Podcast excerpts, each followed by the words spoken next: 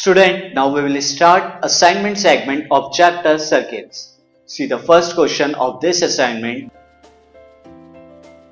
The question is, in figure, DE and DF are tangents from an external point D.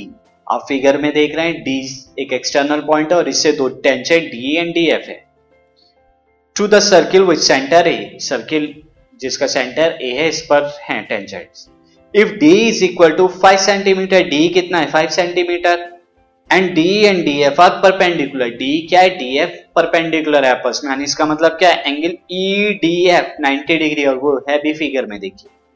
Then find the radius of circle आपको radius of circle बताना है. Student अगर आप figure में देखें यहाँ पर डीई एंड डी एफ़ क्या है? इक्वल होंगे. क्योंकि tangent from the same point तो दोनों कितना होगा? फाइव सेंटीमीटर ना एंगल डी भी कितना है? 90 डिग्री एंगल ई e जो होगा? यानी एंगल ए ई डी ये भी 90 डिग्री होगा. Angle between radius and tangent 90 degree again angle A F D भी 90 डिग्री होगा. ये भी रेडियस ऑफ़ टेंजेंट के बीच का एंगल है, जो 90 डिग्री होता है पॉइंट ऑफ़ कॉन्टेक्ट पे. तो तीन एंगल तो 90 90 डिग्री के हो गए तो इसका मतलब एंगल ए भी क्या होगा? वो भी 90 डिग्री का होगा.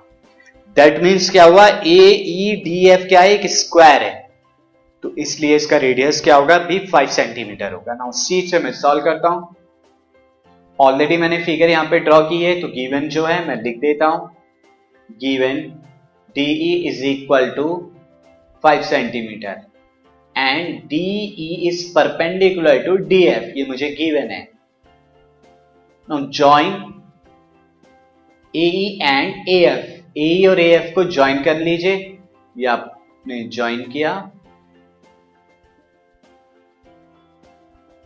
ये 90 डिग्री का एंगल होगा angle A D 90 degree and similarly angle A F D भी 90 डिग्री का होगा।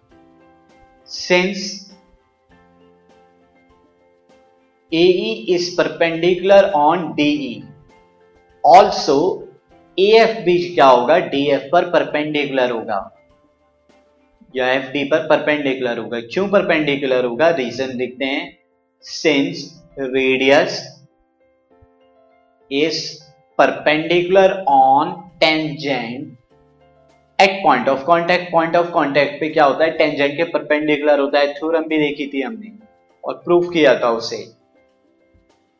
तो उस रीजन की वजह से ये एंगल्स क्या होगा 90 डिग्री के।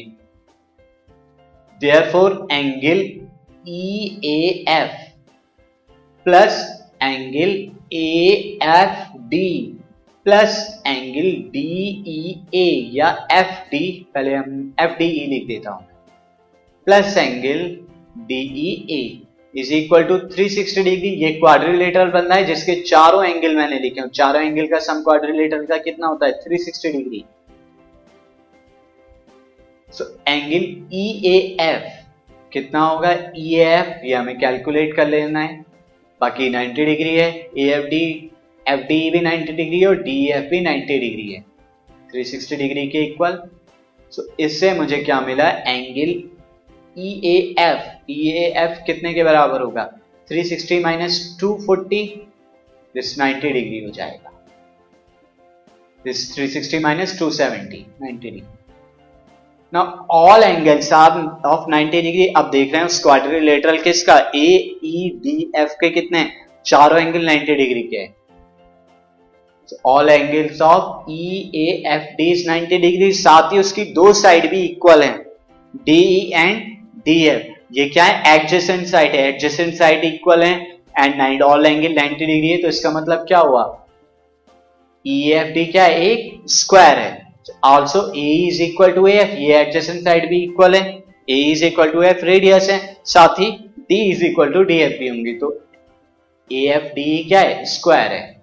Therefore, d is equal to ae is equal to af is equal to F D बराबर कितने की होगी? 5 सेंटीमीटर क्योंकि ऑलरेडी मुझे डी गिवन है 5 सेंटीमीटर सो रेडियस रेडियस क्या है? ए एंड ए एफ़ है रेडियस वो रेडियस ऑफ़ सर्किल कितने के बराबर हो जाएगा? 5 सेंटीमीटर जो कि हमें कैलकुलेट करना now move on to the next question